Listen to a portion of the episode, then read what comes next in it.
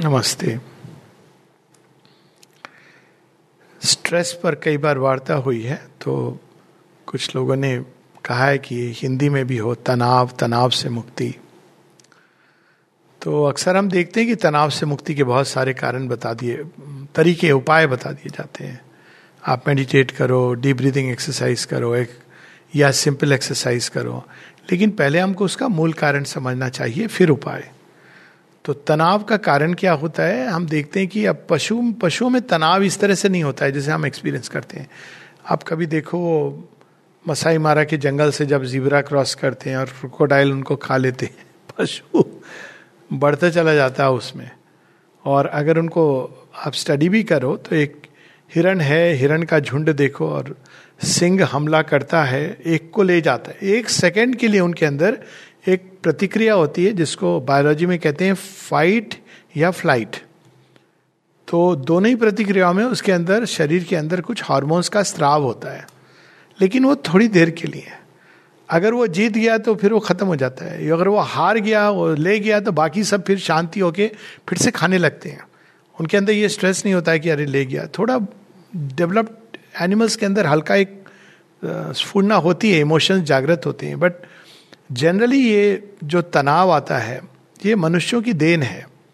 और मनुष्यों के अंदर जो तनाव आते हैं, उसके कई कारण हैं। एक तो ये कि पशु की जो चेतना है, वो एक लिमिटेड संसाधन उसमें रहती है। पशुओं को ये टेंशन नहीं होती, मुझे घर बनाना है, मुझे पैसे जमा करने हैं, मुझे आने वाली पीढ़ी के लिए देखना है, भविष्य में क्या होगा, ये सब पशुओं के अंदर नहीं होता है। लेकिन मनुष्य के अंदर एक चीज़ दी गई है, जिसको कहते हैं सेल्फ कॉन्शियसनेस जिसके कारण वो ये सारे प्रश्न प्रश्न करने का जो अधिकार है वो मनुष्य को दिया गया है। उत्तर पाने का अधिकार उसके लिए उसको प्रोग्रेस करके उत्तर मिलता है। ये बड़ी इंटरेस्टिंग बात है। जिसके अंदर प्रश्न नहीं है या सीकिंग नहीं है, उसकी ग्रोथ भी नहीं हो रही है। और जिसके अंदर प्रश्न है, वही प्रगति करके उसके उत्तर पाके प्रोग्रेस करता है। तो द्वार खुलता है।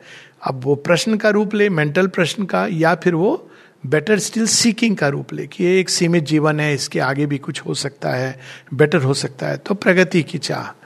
तो उस दृष्टि से देखें तो स्ट्रेस का कारण तो यही है कि वो हमको आ, हमारी ही सीमाओं का आभास कराता है। हमारी अक्षमताओं का हमारे अज्ञान का वरना हम उसमें संतुष्ट रहते हैं एक पशु की तरह कि जीवन चल रहा है भोजन सब गुजारा हो रहा है लेकिन स्ट्रेस आता है यानी कोई ऐसी घटना होती है एक घटन घटना हो जाती है। जब अचानक हमको इस बात का आभास होता है कि अरे हम तो बहुत सीमित जीवन जी रहे हैं। कुछ लोग हैं जैसे वो फ़ोन पे दस इंपॉर्टेंट लोगों के नंबर रख लेते हैं। उनको लगता है कि हमने सबसे बड़े कार्डियोलॉजिस्ट का पॉलिटिशियन का पुलिस के अधिकारी का नंबर रखा है तो हम बड़े आ, सुरक्षित हैं। लेकिन अचानक कोई घटना होती है और जब घटना होती है तो उनको समझ आता है कि it is not this which helps ठीक है, वो एक सेकेंड लाइन की चीज़ है। लेकिन ये कोई गारंटी नहीं होती कि इससे आपको हेल्प मिलेगी। कुछ लोग हैं जो बहुत पैसे जमा कर लेते हैं। खूब सारा उन्होंने अपना एक एम्पायर बना हुआ है। लेकिन फिर भी आप कहीं भी चले जाइए। मैनकाइंड तो वही जड़ तत्व की लिमिटेशन है शरीर की। जीवन की लिमिटेशन है। आपके ईगो के कारण, दृष्टिकोण की लिमिटेशन है। इस कारण दुख या सफरिंग आती है किसी ना किसी रूप में, कोई ना कोई द्वार ढूंढ लेती है। तो वो क्या हमें याद दिलाती है? हमें याद दिलाती है कि हमारा जीवन सीमित है। इवन यदि आपने सभी बाहरी अवस्थाओं को कॉन्कर कर लिया, मान लीजिए मृत्यु की या रोग की फिर भी रोग और मृत्यु वार्धक्य रास्ता ढूंढ लेते हैं। आप कितना भी मेवा, किशमिश, बादाम और क्या रोगन, जोश और घी की मालिश आप सब कर लीजिए, विटामिन ई e के कैप्सूल खा लीजिए, वार्धक्य आता है। इनबिल्ट प्रोग्रामिंग है। आप किसी बाहरी उपाय से जीवन की गुत्थी को नहीं सुलझा सकते हैं। आप प्रयास करते हैं लोग, और डॉक्टर भी कहते हैं प्रयास करो, क्योंकि उनको भी अपने जीवन की समस्या, बच्चों को इंग्लैंड भेजना है पढ़ाई के लिए तो वो भी कहते हैं कि हाँ आप ये विटामिन ले लो, वो ले लो। पर आप नहीं सुलझा सकते हो। आप कहीं वर्ल्ड ओवर चले जाओ। ठीक है कहीं कहीं होता है कि लोग सौ साल के ऊपर कोई जीता है, वरना बाय लार्ज एजिंग आती है रोग आते हैं, मृत्यु आती है। यही हरिण्य कश्यप की कहानी है। कितनी भी आप आउटर कंडीशन को कर लो इट विल कम तो मूल चीज़ ये होती है कि इनर कंडीशंस को पहले तो हमको करेक्ट करना है। इनर कंडीशंस को करेक्ट करने का मतलब है कि हमको अपने एटीट्यूड्स को राइट रखना है। एटीट्यूड्स के बारे में एक बड़ी सुंदर सी एक प्रार्थना मैंने पढ़ी थी उस तेरहवीं शताब्दी के एक मिस्टिक की प्रार्थना है कि, हे प्रभु grant me the courage to grant me the wisdom the serenity to accept the things I cannot change कई चीज़ें जो आप नहीं बदल सकते हो जीवन में। जैसे दूसरे किसी का चरित्र। आप नहीं बदल लो, बहुत बड़ी बात है। वो ऐसा होगा, वो ऐसा होगा। ये जस्ट व्यर्थ का डिस्कशन है। इस डिस्कशन में कभी नहीं उलझना चाहिए। वो व्यक्ति ऐसा होगा, ऐसा होता। माँ तो इसको, इसी को आइडल गॉसिप कहती है। इससे क्या हो रहा है? हम अगर किसी की बुराई को डिस्कस कर रहे हैं तो हम उसकी बुराई को स्ट्रेंदन कर रहे हैं। और किसी की अगर हम अच्छाई को डिस्कस कर रहे हैं तो अच्छी बात है इट स्ट्रेंथन्स अनोइंगली लेकिन कोई व्यक्ति इससे बदल नहीं रहा है। तो वो ऐसा होता, वैसा होता है। ना serenity to accept the things we cannot change government ने ये किया, वो किया। ठीक है, जब आप पाँच साल बाद वोटिंग आएगी तो आप करना वोट करना। इसके आगे आप क्या आप नहीं कर सकते हो चेंज एक unless you try to take the path of activism यानी सीमाएँ होती हैं चेंज की। The courage to change the things I can कुछ चीज़ें आप बदल सकते हो। अपने एटीट्यूड्स को बदल सकते हो। अपने आस पड़ोस छोटे से, संसार में जिससे आप जुड़े हो, कुछ हद तक जो आपका स्फीयर ऑफ़ इन्फ्लुएंस जिसको कहा जाता है, उसमें आप चीज़ों को बदल सकते हो। यदि आप एक अस्पताल में एक नर्स हो या कर्मचारी हो तो आप अपने एरिया को अच्छा रख सकते हो। डॉक्टर हो तो आप कुछ और लोगों को, अगर आप हेड हैं डिपार्टमेंट के तो जो लोग आपके अंदर इन्फ्लुएंस में उस हॉस्पिटल को बेटर बना सकते हो। तो एक वो, लेकिन उसके लिए भी क्या चाहिए? करेज चाहिए। करेज इसलिए चाहिए क्योंकि अब कोई भी आप बदलाव लाएँगे आसपास के क्षेत्र में तो रेजिस्टेंस आएगा। क्योंकि लोगों को एक तरह से जीवन जीने का जीवन शैली का उनको बना हुआ है, तौर तरीका। तो स्फीयर ऑफ़ इन्फ्लुएंस में वो भी to an extent the courage to change the things we can आप अपने कमरे को अपने ढंग से सजा सकते हो। पर आप ये नहीं कह सकते हो कि मेरे भाई बहन, उनका भी कमरा वो इस तरह से रखें। आप अपने विश्वास या मान्यता या अभिप्सा के हिसाब से पथ पे चल सकते हो, पर आप दूसरे से नहीं अपेक्षा कर सकते हैं। तो courage to change the things you can and the wisdom to know the difference यही ज्ञान है कि क्या आप बदल सकते हो, क्या नहीं बदल सकते हो। पर ये एक कारण होता है, ये एक एटीट्यूड है जिससे हम काफ़ी सारे तनाव से मुक्त हो जाते हैं, क्योंकि हमेशा अक्सर हम सुनेंगे कि हम, हमारा पार्टनर ऐसा है, हमारा बच्चा ऐसा है, हमारे माता पिता ऐसे हैं। वेल आप सोचते रहिए पूरे जीवन it's not going to help you आपके अंदर तनाव बढ़ता जाएगा। दूसरा एक कारण तनाव का होता है, कई चीज़ों के, को हम आर्टिफिशियल वैल्यू देते हैं जो उनकी होती नहीं है। उसका एक एग्ज़ाम्पल मैं देता हूँ शेयर मार्केट में बनी आपका पैसा बढ़ रहा है। आप देखिए कितने कम लोग होते हैं जो उस पैसे को भुना करके एक्चुअल चीज़ करते हैं। बढ़ रहा है, बहुत अच्छी बात है। आई हैव सीन पीपल जो लाख करोड़ों बन गए बट मैं कभी उसको ऐसे यूज़ नहीं किया। क्योंकि इसमें संतोष होता है, पैसा बढ़ रहा है। आप उसमें पूरी अपनी दिमाग खपा रहे हो, सब कुछ कर रहे हो तो ये तो आपने वैल्यू किया। लेकिन उसके चक्कर में वो क्या करने लगते हैं, वो जो कई चीज़ें जो वैल्यू करनी चाहिए आपको, जैसे पर्सनल संबंध, उसमें आपने नहीं वैल्यू किया तो वहाँ से आपको स्ट्रेस जनरेट शुरू हो जाता है। तो पहली चीज़ है right value of things right value की एक बड़ी सुंदर सी कहानी है कि एक फकीर बैठा हुआ पेड़ के नीचे कुछ खा रहा था, दलिया खा रहा था। आसपास से राजा निकल रहा था और राजा के साथ उसका एक कोर्ट का फिलासफर। अब कोर्ट में जो फिलासफर्स होते हैं ना, उनका काम फिलासफी करना नहीं होता है, केवल राजा की प्रशंसा, कोर्ट का पोइट अरे राजा, आप महान हो, ये हो। अभी भी वही चलता है तो वो लोग होते हैं चापलूस किस्म के लोग। तो वो चापलूस, अरे राजा राजा ना आप जैसा कोई नहीं हो। राजा ने देखा, एक आदमी वहाँ बैठ के, उसको कोई चिंता नहीं है। राजा गुजर रहा है वहाँ से, वो बैठ करके दलिया खा रहा है। राजा ने कहा, ये बड़ा विचित्र आदमी कोई चिंता नहीं है। मैं गुजर रहा हूँ। इसको ये भी नहीं है कि मुझे ही कुछ मेरी शान और शौकत में कुछ कह दे। तो वहाँ जाते हैं। तो जो राजा के चापलूस जो चलते हैं, वो इस व्यक्ति से कहते हैं कि तुम कैसे मूर्ख हो? तुम अगर राजा को प्रसन्न करना सीख जाते तो पूरे जीवन तुमको दलिया नहीं खाना पड़ता। तो व्यक्ति कहता है, तुम मुझसे भी बड़े मूर्ख हो। यदि तुम दलिया खाना सीख लेते तो पूरे जीवन तुमको राजा को प्रसन्न नहीं करना पड़ता। तो अब ये वैल्यू की बात है कि हम किन चीज़ों के पीछे अपनी ऊर्जा को व्यय करते हैं।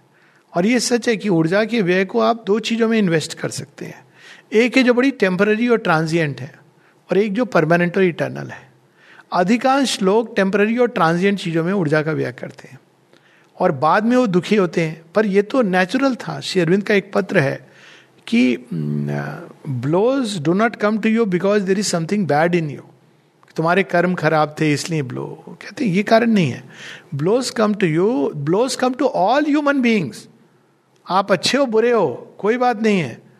Blows come to all human beings because they are in love with things that are by their nature transient they are attach to them Jin transient चीज़ों से जब हम अटैच होते हैं तो उनके मिलने से भी कठिनाई है नहीं मिलने से भी तकलीफ़ है। आपको मिल गया तो मिलना तो काफ़ी नहीं है ना आपको मेंटेन करना है।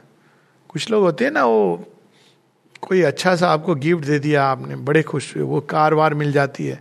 अब वो ऐसे थोड़ी कि कार आपको मिल गई। आ, कार आपने खरीद ली उसका मेंटेनेंस है ड्राइवर है देख दिखाई रखा है वट एवर इट इज़ फिर वो एक साल बाद वो आउट ऑफ़ फ़ैशन हो जाती है। पड़ोसी एक ज़्यादा बेटर कार लेके आ जाता है तो ये सारी चीज़ों में अपनी ऊर्जा इन्वेस्ट करते हैं।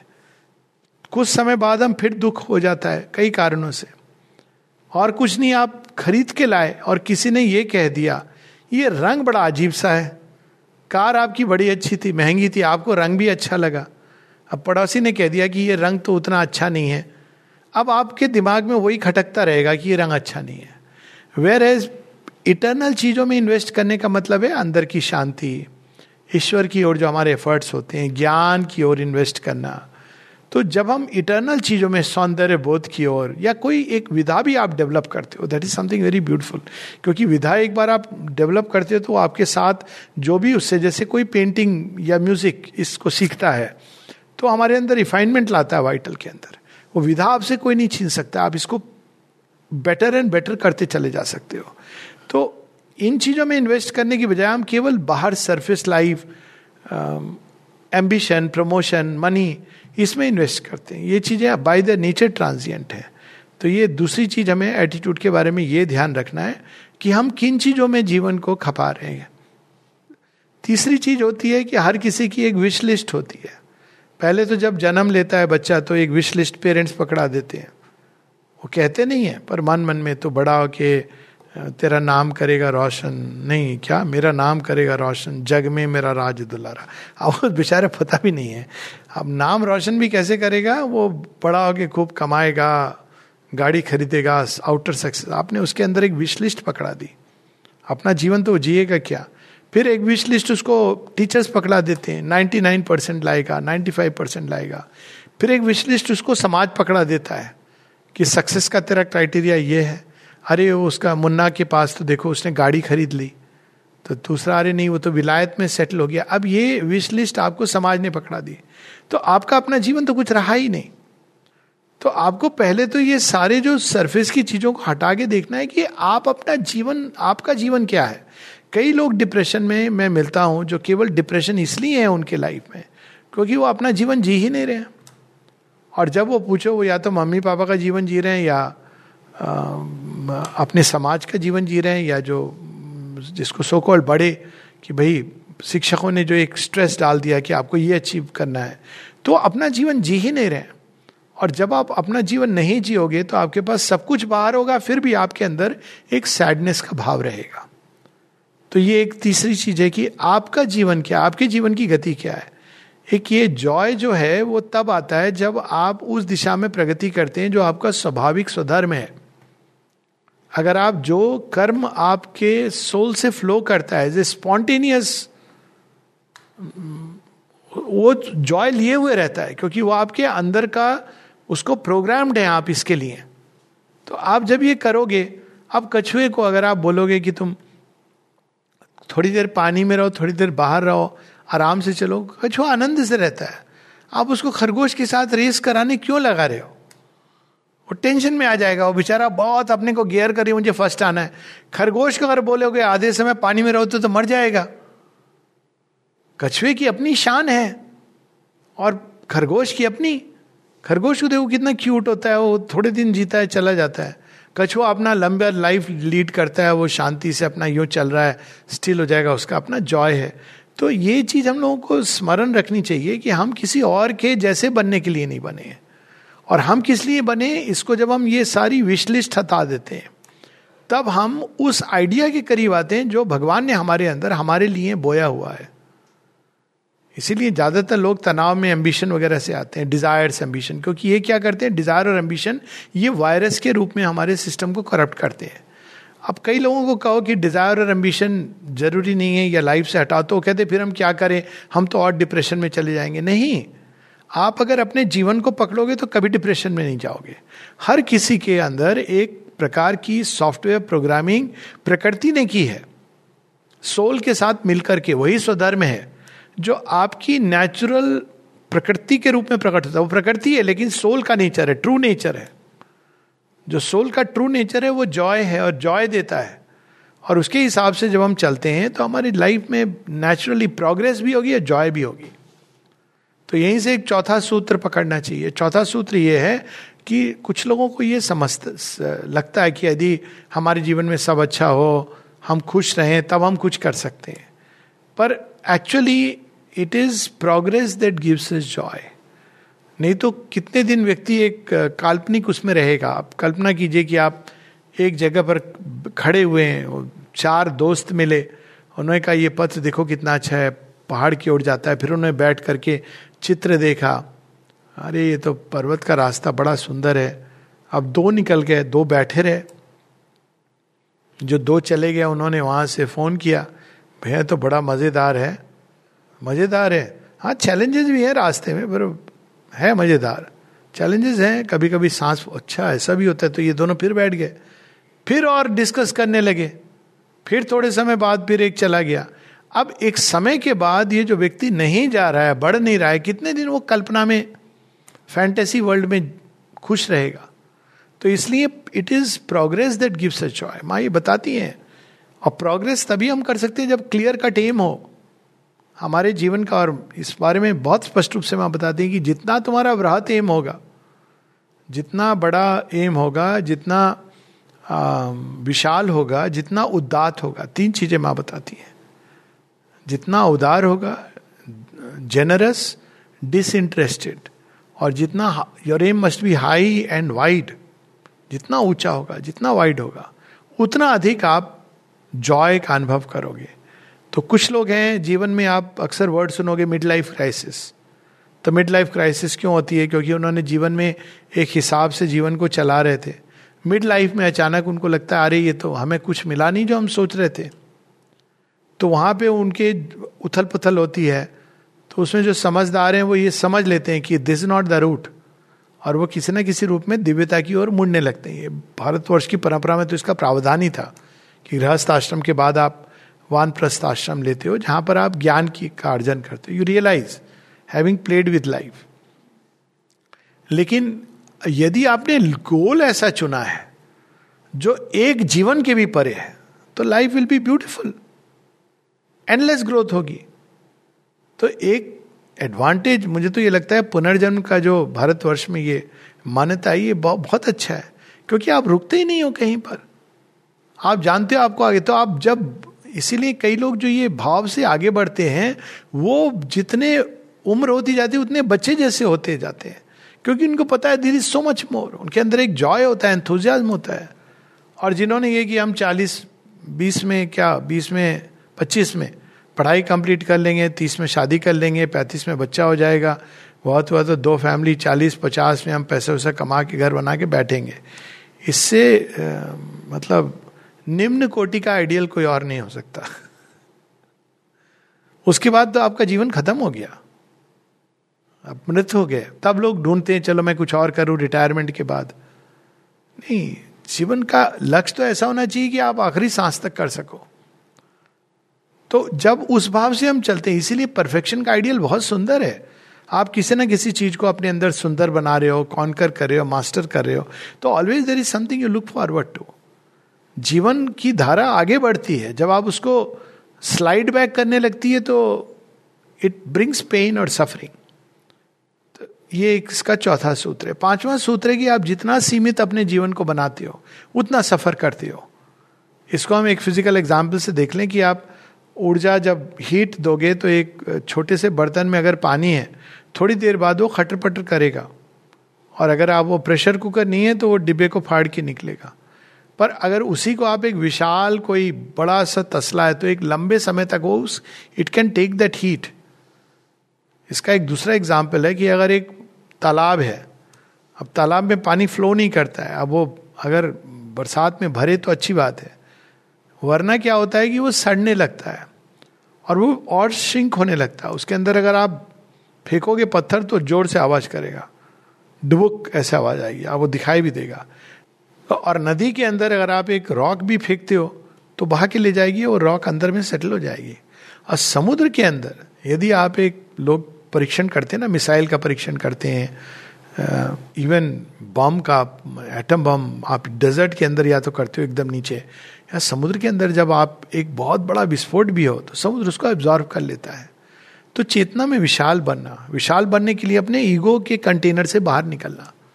जितना हम सीमित ईगो सीमित ईगो क्या होती है? मैं, मेरा परिवार, सबसे पहले तो मैं, बस मेरा स्वार्थ, जीवन, सब लोग केवल मेरे लिए हों। तो बहुत सफ़र करते हैं ऐसे लोग। और उनका जीवन नाना प्रकार के भय से एंजाइटी से जलसी से, इन सबसे भरा होता है, पीड़ा से भरा होता है। और जैसे जैसे हम विशाल होते जाते हैं, महत कर्म के लिए, महत योजना के लिए जब हम जीने लगते हैं तो अपने आप ये चीज़ें अंदर से चली जाती हैं। पर एक और सफरिंग होती है माता जी इसके बारे में बताती हैं। वो तनाव नहीं होता है, पर सफरिंग होती है। वो केवल बिरले ही ले सकते हैं। माँ बताती हैं कि they are heroic souls special souls वो अपने लिए नहीं बॉदर करते हैं, लेकिन वो संसार की, समाज की पीड़ा अपने अंदर लेते हैं।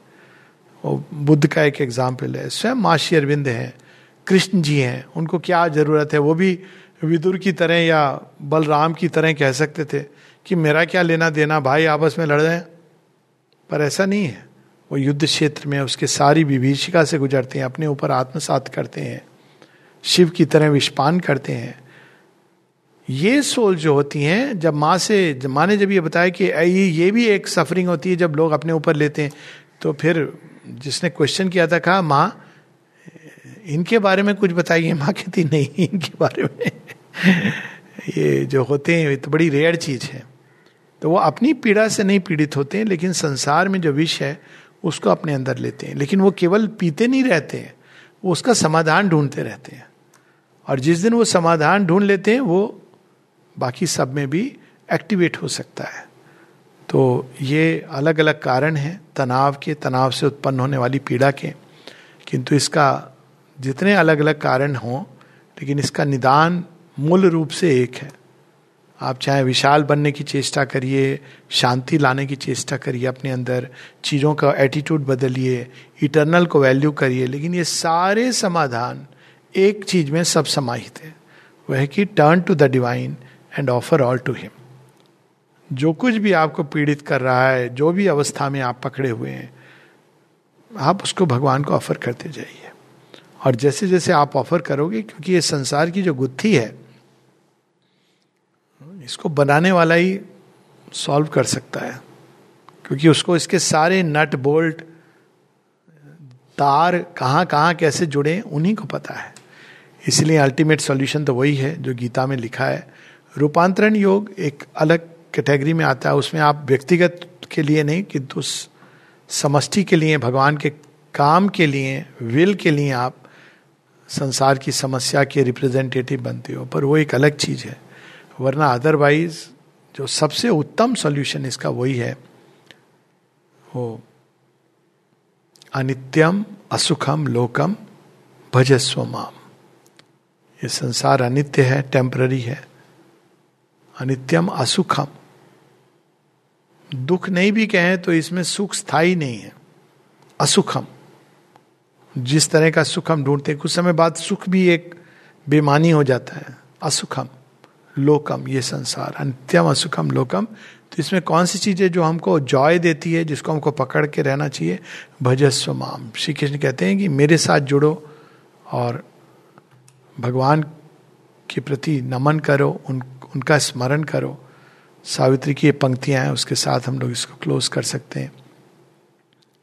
नारद बताते हैं सारा नियति के बारे में फेट के बारे में अशुपति और उनकी रानी को। सावित्री भी वहीं पर हैं। अंत में वो यही कहते हैं, इनकी जब तक इस संसार में जड़ तत्व रूपांतरित नहीं होता है, जब तक मृत्यु पूरी तरह कॉन्कर्ड नहीं है, तब तक सफरिंग रहेगी। रिडीमर आके अपने ऊपर लेते हैं, अवतार आके अपने ऊपर लेते हैं, फिर भी उसकी जो अंतिम गांठ है, वो अभी भी खुलनी है डिसॉल्व होनी है। तो तब तक हम कैसे जीवन जिए?